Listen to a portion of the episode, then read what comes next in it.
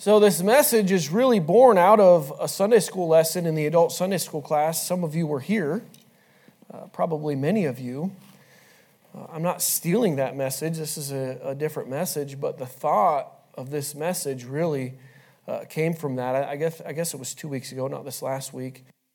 Uh, we talked about serving one another.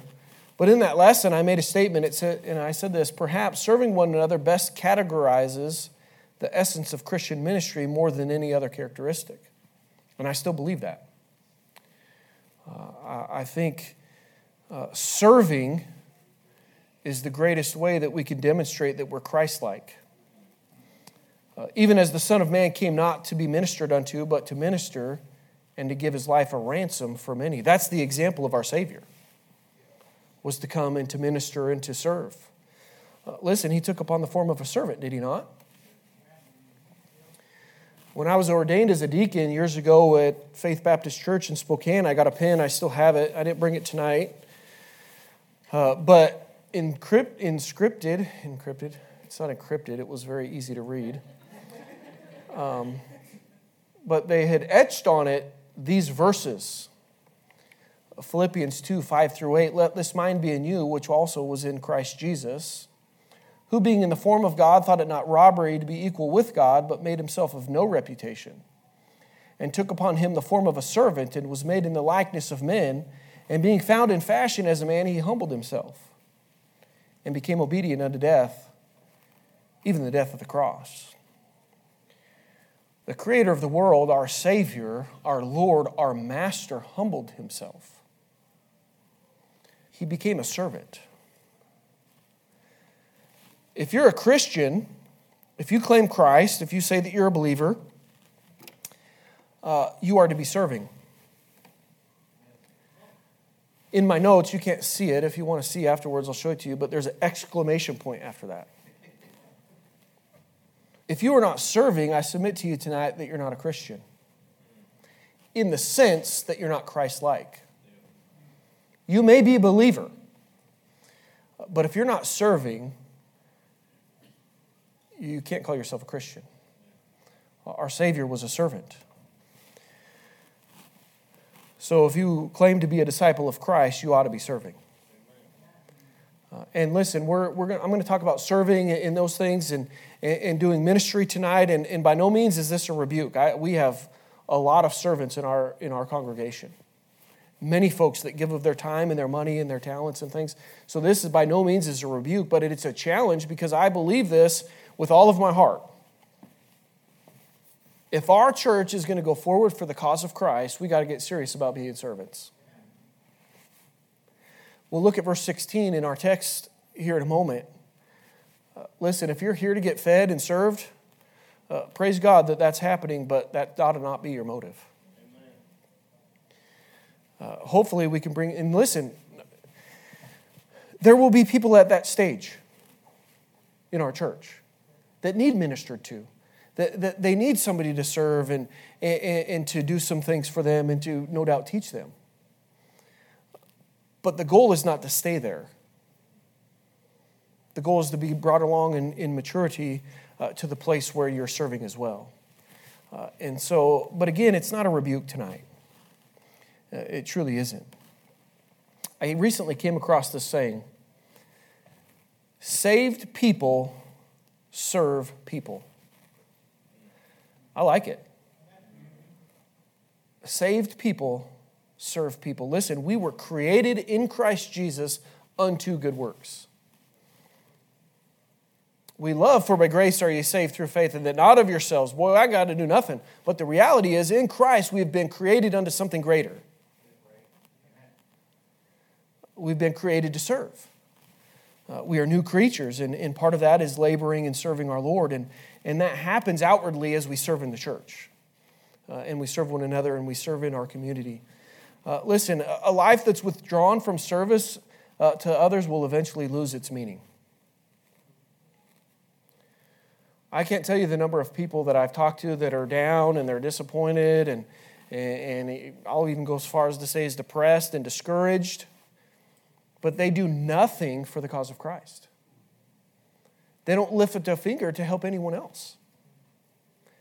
Listen, we were created to work. We were created to serve. And so when you don't fill that void in your life, you're going to get discouraged. Uh, God created us to do those things. He created us to serve. Uh, listen, He has wired it into our hearts uh, to be useful and to have a purpose that's bigger than ourselves. Uh, it's, it's greater than just ourselves. Uh, listen, we must use our faith uh, for the good of others if it's going. If we want to remain healthy and vibrant in the Christian life. Listen, you can go home and you can read your Bible and and and and you can pray and do all those things that, that we ought to do, but if you don't get out and exercise your faith, it's dead. The Bible teaches that. And, and so tonight, I just want to be encouraged. I'm just bearing my heart to you tonight.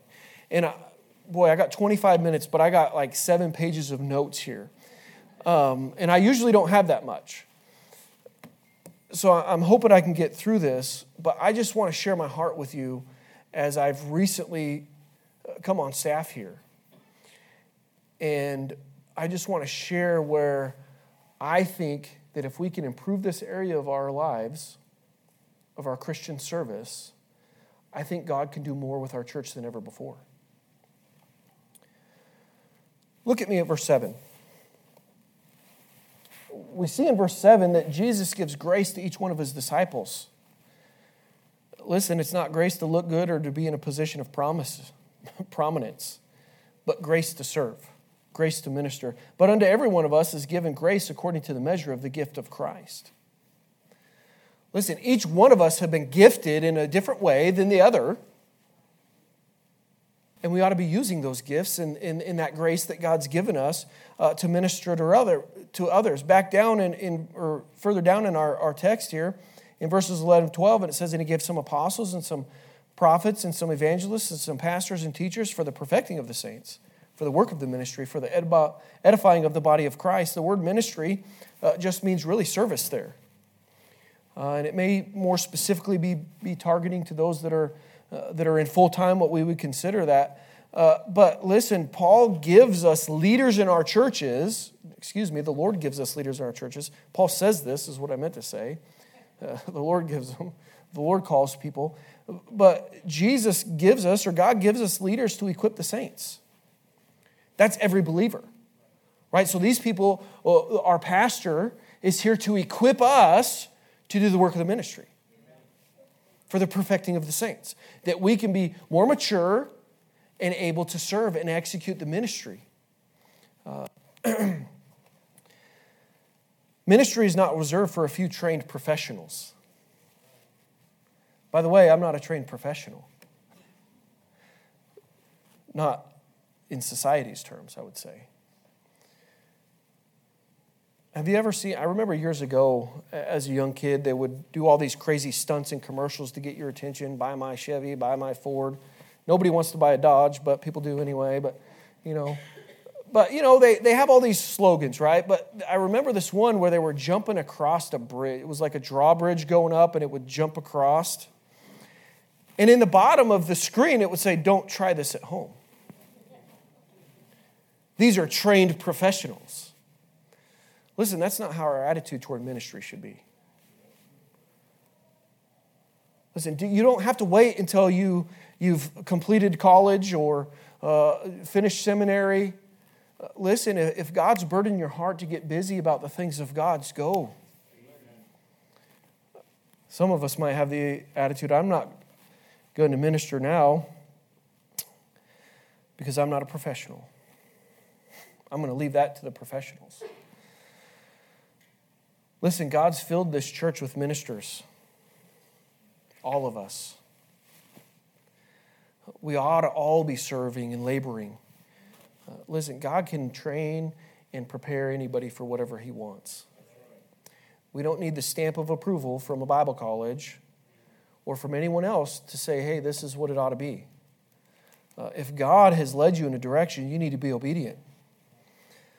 I've been in places where leaders tend to monopolize the ministry opportunities. Boy, if it ain't their way, it ain't happening. Well, that's really not ministry. That's not church.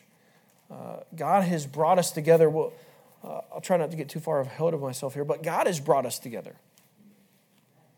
We don't go out and recruit. At least I don't. I've never met, heard pastor mention it's recruiting time. No, God brings people in. He brings the increase. We are just servants. We're just laborers. We just ought to be obedient to ministry. But God brings those people in. For us to accomplish all that God has for us to do as the church, as this called out assembly, we all need to be a part and do our part. Each one of us has something to do. That's how God's designed it. Verse sixteen, it says, from whom the whole body fitly joined together and compacted by that which every joint supplieth, according to the effectual working in the measure of every part, maketh increase of the body unto the edifying of itself in love. Listen, this we're a living organism. And we need all of our parts joined together doing their part. When each part is working properly, it makes the body grow so that it builds itself up in love. We all need to be doing our part. Uh, listen, growth and maturing is centered on Christ, uh, and we ought to be growing up in Him. But this happens as each part is doing its part. Are you picking up what I'm putting down tonight? You guys look half dead. I know it's Wednesday. Um, listen, just bear with me. I'm trying not, I'm not trying to put you to sleep, but I get it. I do understand. The, the week is long, and and it, it's the evening, and now the sun stays up forever, so you can even get more work done. But um, listen, but we are only going to grow and and and reach greater heights for the cause of Christ as each one of us are doing our part individually. And I get it. Sometimes there are hurting people. There are struggling people. People have physical struggles. People have spiritual struggles. We all have challenges, and so that's the opportunity as we gather together to encourage and strengthen and serve one another. Listen, I understand God's doing the work, but He's doing it through every one of us. If we're not doing our part, something's lacking. So that means when somebody decides to lay out, it affects the body. When somebody has sin in their life, it affects the rest of the body. And so we need to be very careful and take that seriously. Listen, if I get an infection in my pinky, I'm not just going to ignore it until it gets to my elbow. No, you want to deal with it as soon as you can. I had a, a nail, that I guess it was an ingrown nail, and I plucked that thing out, and my finger swole up. I'd never seen it do that. I've heard of it, but it finally happened to me a while ago. And it looked hideous. It was infected. And you could feel it. It was swollen and hot and disgusting. I thought, boy, I better do something about this before that creeps up my arm and into my brain and kills me. Listen, we need to be serious about the things that we allow in our body, in the church. Listen, and so if you're allowing something in your life that doesn't honor God and is not pleasing to Him, you're affecting the rest of us because we're one body. Lord, help us to live a life that is honoring to Him. We ought to be a holy, separated people. We ought to look different than those around us. Listen, God wants us all to take our spiritual gifts out and put them to work serving others. And listen, again, many are doing that here. I'm grateful for a church. We have many servants here. And again, this isn't a rebuke, but listen, the reality is there's a work for all to do. It's not that we need more volunteers in the nursery, on the vans, in Sunday school class or elsewhere. Those things may be true. And I'm just saying this up front. I don't want you to signing up to do something that you absolutely hate doing. That's not what this is about tonight. This is about our, our mission as a church, and, and serving others is a, really a valuable way that we can grow and do better. One of my favorite things about this church is when we got here and you guys fed the van kids. I don't think I've ever seen that anywhere else. That's ministry. And I have a soft spot for van kids because my wife is a bus kid. And I worked in the bus route for uh, for about five or six years uh, before I, I left and joined the Air Force. But but listen, we ought to be ministering and meeting the needs of the people around us. If Brother Jones doesn't mind, I'll bring up our prayers tonight. Listen, we both prayed for those van kids tonight, and we thank God that we can minister to their physical needs, but we prayed that we could meet their spiritual need. Amen. That's what it's about. It's going to cost us money. It's going to take time. And it may cost us a lot of money. And it may take a lot of time. Listen, ministry isn't convenient. Listen, I'm just bearing my heart with you tonight. We want ministry and we want church in our lane. We want to do it at our time when it's convenient. Listen, there, churches across the country are adjusting their service times because it interferes with other activities. Listen, we need to be careful. Is, is God the priority? Or is our schedule and our desires and our life, what we were trying to accomplish, the priority? Listen, it's a, it's about God and, and serving Him. Listen, we are serving. I'm talking tonight about serving people, serving one another, serving our community, but it's as unto the Lord and not to men. And so we can't fit it in our box when it's convenient. Well, uh, those folks are doing that on this day, and well, that's just not going to work for my schedule. I'm not going to be there. Listen, adjust your schedule, change your things, change your. And listen, I understand there's times where we can't do that, but I'm afraid we can do it more often than we will. We need to be very careful about trying to fit church into our lives. Because church is not just ten o'clock for Sunday school, eleven o'clock. Listen, we are the church. We're the assembly. It's about serving and ministering and laboring together for Christ. Throw your calendar out the window when it comes to ministry. And I, listen, I, I'm trying not to meddle tonight, but the church calendar should dictate your calendar. And I say that with a clear conscience, knowing that as the best I could in my life and in our family, you can ask my son, he's right there. I have ordered our life around the calendar of the churches that we've attended. And I'm not saying that because we're somebody. I'm just saying that because the Lord gave me grace, and, and, and I made that decision years ago. But I will tell you this, God has never failed to bless for it. Amen. There were times that it wasn't convenient for me to go to church. But I said, you know what? I'm going to be there anyway. And I stayed up all night doing a stupid homework assignment for the Air Force. And I lost sleep. But you know what? Every time one of those things happened in my life, I could see along the way how God just blessed it in such a great way. It was unbelievable. Because I made God the priority. Listen, if God's not... Do you believe, verse sixteen, that God brought us here? I don't... I, there's no way we're getting through this tonight. Listen, that God is packing us together and joining this thing together. If God's doing it, who are you... why are you resisting it? Listen, and if you're questioned whether you should be here or not, you need to get alone with God and say, God, what's going on here? Listen, I don't believe God's playing games with this thing called church. Is Christ your priority? If so, the church should be your priority. Not because you like everybody here. Listen, I'm not best friends with everybody here. I'm not even best friends with Caleb. And I live with him. Listen, I'm trying to lighten it up because you guys seem a little stiff tonight, but listen, the reality is, listen, we have to love one another and exhort and encourage one another. It doesn't mean we have to spend every waking moment with each other. But we ought to have the best interests of everybody in this room in mind. And we can go a million ways. You ought to be praying for people. We, there's so much stuff.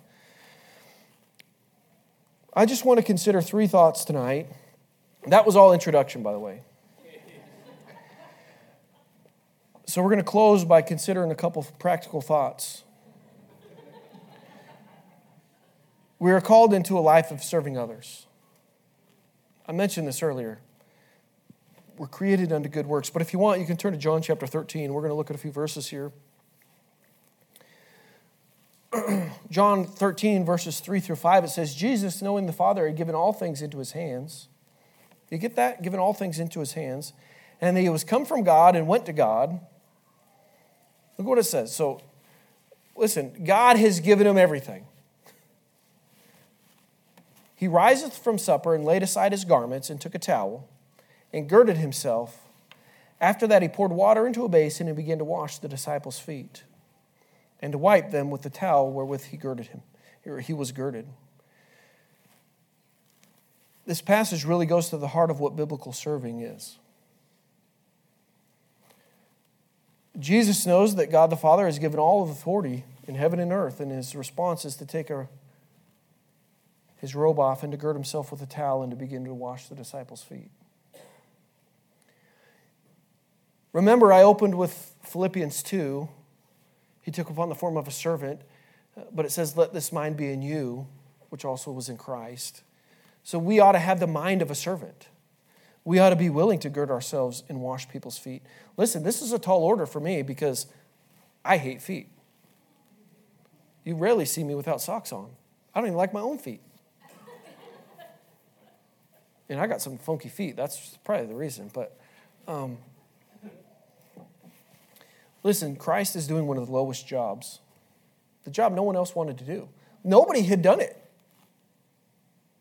If you're familiar with the passage, they were in there.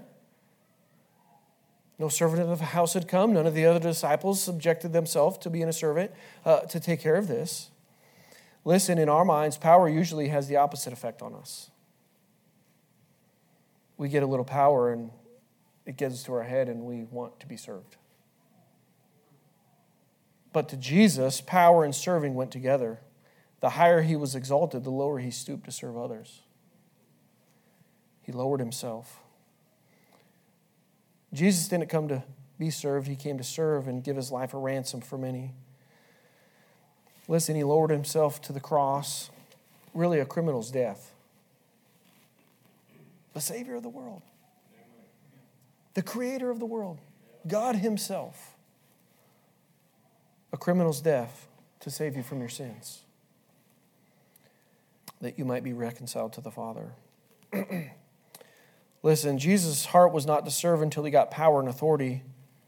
The more power and authority that was revealed about him, the more we see him move to service. He was a servant. If you want to skip down in John chapter thirteen to verses twelve through fifteen, and he calls us to follow his footsteps.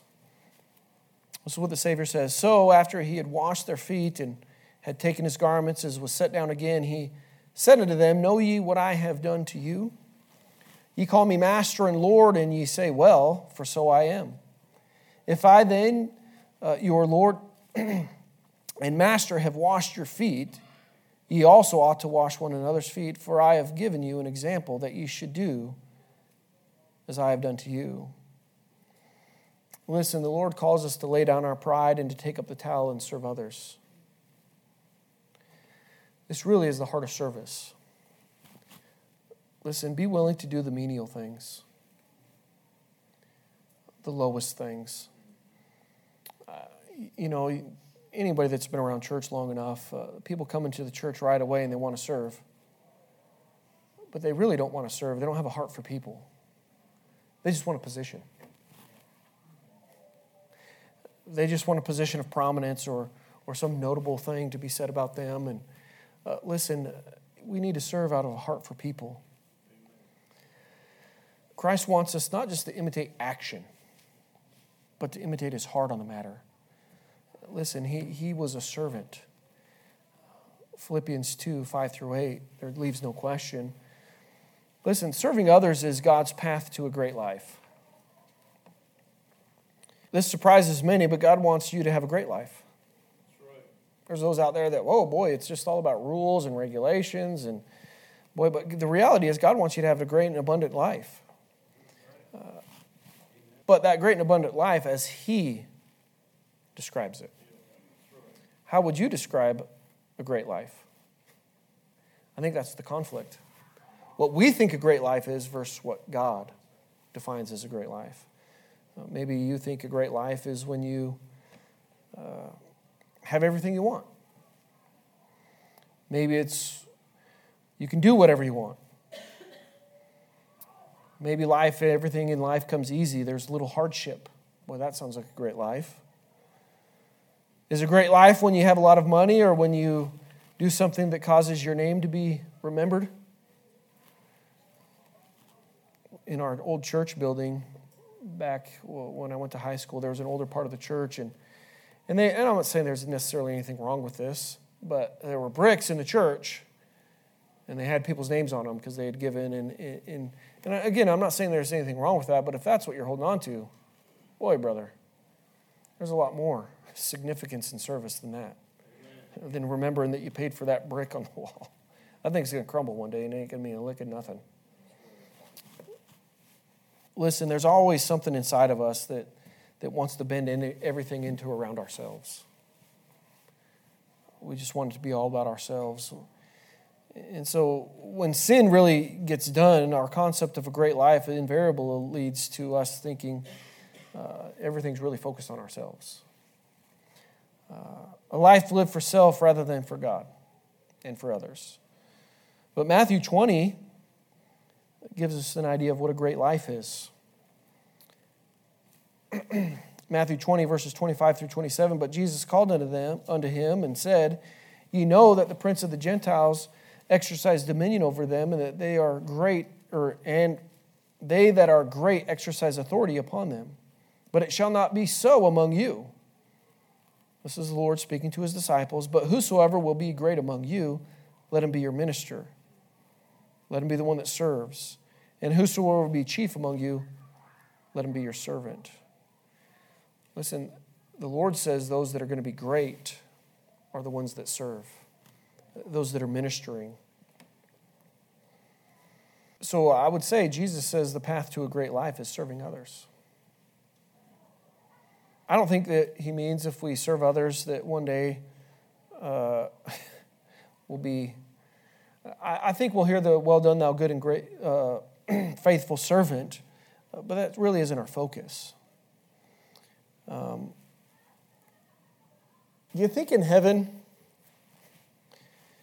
when you arrive, I'll, I'll finish here soon. If you bear with me, I'll maybe keep you a couple extra minutes. But you think when you arrive in heaven, the Lord's going to say, whoa, wait a second, wait a second, everybody hold up. We got Justin coming. Boy, he's been a faithful servant. Would everybody give him a round of applause? I know you all are here worshiping me and, and serving me. I don't think it's going to play out that way. I think we're going to hear, well done, thou good and faithful servant, and that's probably going to be about it because we've done that which is our duty to do. Sometimes we get this idea that our service is something great and, and notable and important, and we even recognize humanly. And I'm not, again, I'm not saying anything of, of that nature is wrong necessarily. But we're far too focused on what we're getting out of this thing. Over the last several months as I've been around the church, I get a little different glimpse of what takes place. And I won't mention a single name tonight, but I'm telling you what, there's some servants in our midst. I see people here for hours, day in and day out, week, months, serving, and nobody here on a Sunday has a clue what took place. No idea. They just show up, and everything's in its place, and everything's orderly and nice and neat, and nobody gives even a second thought to those that were serving behind the scenes in obscurity. And they don't care. They're not looking for somebody to point them out and highlight what they've done or accomplished for the church. They're doing it because they have a servant's heart. They're doing it as unto the Lord.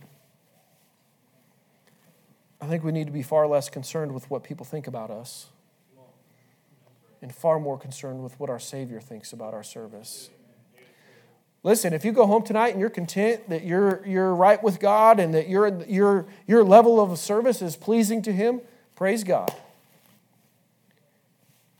But the more I serve and the more I do, the more I realize how lazy I was before. Listen, I think every single one of us would have to admit we have opportunity or place for improvement. Listen, the, the great life takes that inward focus and bends it outward uh, in service of others. It pays off, or its payoff is not that we are applauded and exalted. The payoff is the joy of being useful to our master and serving others. There is nothing like the joy and contentment knowing that you've done a good job and it's something that you know God led you to do. I don't even, I can't express it in words, just the, the great peace that you have knowing that, boy, you're in the place of service that God has called you to and that God has you doing, and you're just so, you can just rest content because you know you're right where God wants you. What a blessing. I've showed you all things, how that so laboring ye ought to support the weak and to remember the words of the Lord Jesus, how he said, it is more blessed to give than to receive. Listen, I'll, I'll, I got to wrap this up, but serving others is God's path to a great life. You won't go wrong doing it. Listen, God can do amazing things in our in the church when every part does its part. You are important. When we combined our graces, verse seven, he says, but unto every one of us is given grace. When we, when we combine our graces, when we combine our talents, when we combine those blessings that God's given to us individually, boy, we can do something great for the cause of Christ. Boy, we'll be tr- there will be health and growth, uh, speaking truth, love and maturing. Uh, listen, Christ is formed in us. Uh, not from any one or two people, but by the really the, the collective efforts of all of us playing together or working together or serving together, each part doing its part. Listen, it's the beauty of God's plan. He's designed it that way. So listen, if you're not doing your part, and I'm not here to tell you you're not, I'm hoping the Holy Spirit will do that. But if you're not doing your part, you need to get involved because you're hindering the rest of us that are trying to do one hundred percent. I hope that makes sense tonight. Listen, we must understand that God causes the growth in the church. But in verse sixteen, it says that it is every part doing its part that causes the growth. God causes it, but he uses us to do it. And we don't measure growth by the size of buildings or the budget. And I'm not saying there's anything wrong with those things, uh, with large buildings and in large budgets. There's nothing wrong with that. But listen, uh, let's allow God to do the increasing. Just do your part. That's all you need to focus on. And we can trust God's word that the growth will happen as we all do our part. Listen, the growth God's interested in is measured by the people that we touch and in the lives that are transformed by his grace. Those saved by the power of Christ's blood shed for them. Lives and marriages and children who are growing in the knowledge and the grace of the Lord Jesus Christ. Lonely people who find love. Hurting people who find healing. Hardened hearts that are melted by grace. And broken lives that are put back together by mercy. A church body that, rather than tearing itself down in division, is building itself up in love. Because we're all doing our part. What a glorious... Listen, what, what, man, the Lord knew what he was doing when he designed this thing. What a blessing. So part of our focus ought to be to help people move from attenders to contributors. From served to serving. Not because we're desperate for volunteers, but because it's a necessary part of the maturing process. We're encouraging and strengthening one another, and we're growing in Christ together. And so tonight, I'm going to close. I got three things. Ask God to give you his heart to serve. Ask God to give you a servant's heart. I have a pile of notes under that one, but we're going to move on. Listen, figure out what you love and are good at.